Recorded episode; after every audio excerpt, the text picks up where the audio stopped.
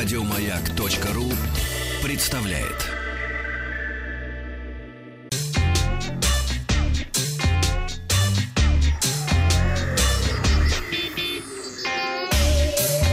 Страна транзистория. Доброе утро. Сегодня много новостей у нас. А, вчера э, МГМ и Lenovo устраивали вечеринку с просмотром матча Англия-Бельгия, рассказом о геймерах и показом новых игровых ноутбуков Lenovo Legion Y730 и Y530. Как выяснилось, мало кто хочет признаваться в том, что он геймер – 50% не играют в игры вообще, 40% играют, но геймеры себя не считают, и только 10% честно признаются в своих слабостях. Более 40% от общего количества игроков, это люди 25-30 лет, играющие 8-10 часов в неделю, 44% состоят в брате, 73% это городские жители, 71% мужчины, 64% работают, а 17% учатся. Ну, именно на эту аудиторию и сориентировались в Lenovo, когда проектировали ноутбук ноутбуке серии «Легион». Выглядят они достаточно консервативно, подсветка белая, а не красная, как это обычно принято в игровых машинах, чтобы не привлекать особого лишнего внимания. «Легион Y730» выпускается в вариантах с дисплеем 15,5 и 17 дюймов, а 530 модель только с экраном 15,5 а, дюймов. Оснащены процессорами а, Core i5 и i7 восьмого поколения и видеокартами от NVIDIA GeForce GTX 1050. Lenovo Y530 уже поступил в продажу, а Lenovo Y730 начнет продаваться в сентябре. Компания Samsung и Apple урегулировали свой патентный спор, который тянулся целых 7 лет, начиная с 2011 года. В окружной суд Калифорнии компания направила соглашение о перемирии и примирении. Таким образом, Samsung и Apple договорились и закрыли все судебные претензии. Условия сделки не разглашаются, а сами компании пока что не выступили с официальными комментариями. Напомню, что скандал разгорелся вокруг iPhone 3GS и оригинального iPad, на которые были подозрительные удивительно похожи ранние модели Samsung Galaxy S и Galaxy Tab. Apple обвиняла Samsung в копировании внешнего вида и упаковке своих гаджетов, а также подражании в поведении программного обеспечения, ну, например, жест потяни э, для обновления. В мае этого года жюри присяжных постановило, что Samsung должна выплатить Apple 539 миллионов долларов. На тот момент Samsung уже заплатил 399, 399 миллионов из всей суммы суммы, причитающейся Apple. Правительство Китая планирует следить за жителями при помощи дронов с внешностью птиц.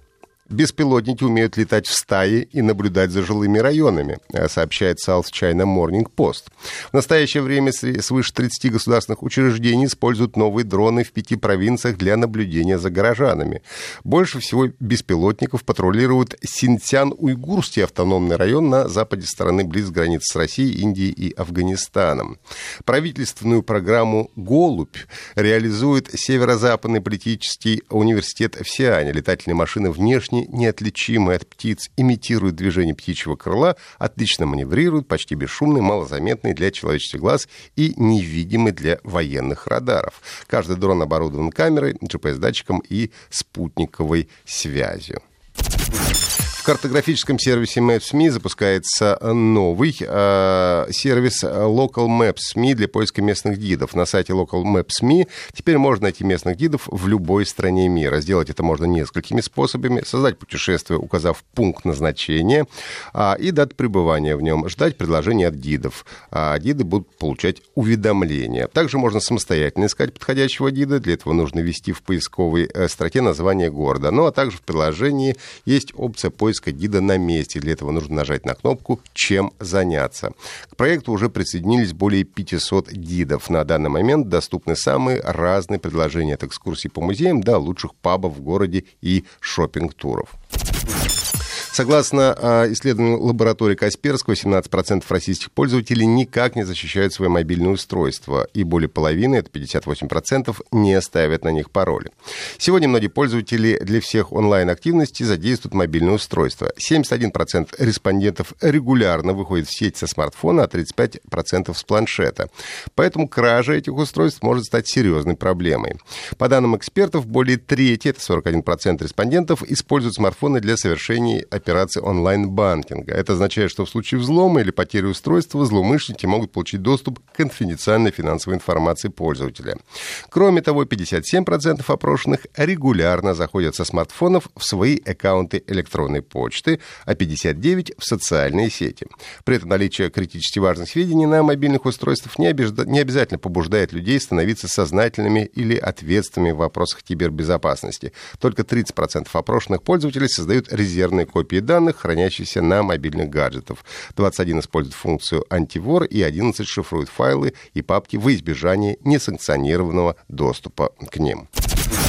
На тестовых серверах Overwatch появился хомяк. Это новый герой Хэммон, также известный как образец номер 8, подвергся генной модификации на лунной колонии Горизонт, в результате чего, подобно Горилле Уинстону, он увеличился в размерах и стал намного умнее. Он не говорит ни слова на человеческих языках, но меха, которую он собрал из своей спасательной капсулы, автоматически переводит голос хомяка, используя соответствующую случаю грозной интонации. Это предыстория. Ну, а теперь, что же это за герой? Хэммонд прославился под прозвищем Таран. Он добавляет в арсенал танков Overwatch множество уникальных способностей. Может переключаться между режимами битвы, в котором двухногая меха стреляет из мощных пулеметов, э, в режим катка, который позволяет с огромной скоростью кататься по полю боя и э, по врагам в том числе, что особенно приятно. Ну и так как Таран уже появился на тестовых серверах, то вскоре ожидаем его появления в игре. А напомню, что вы всегда можете еще раз послушать транзисторию в виде подкаста на сайте Маяка. Еще больше подкастов на радиомаяк.ру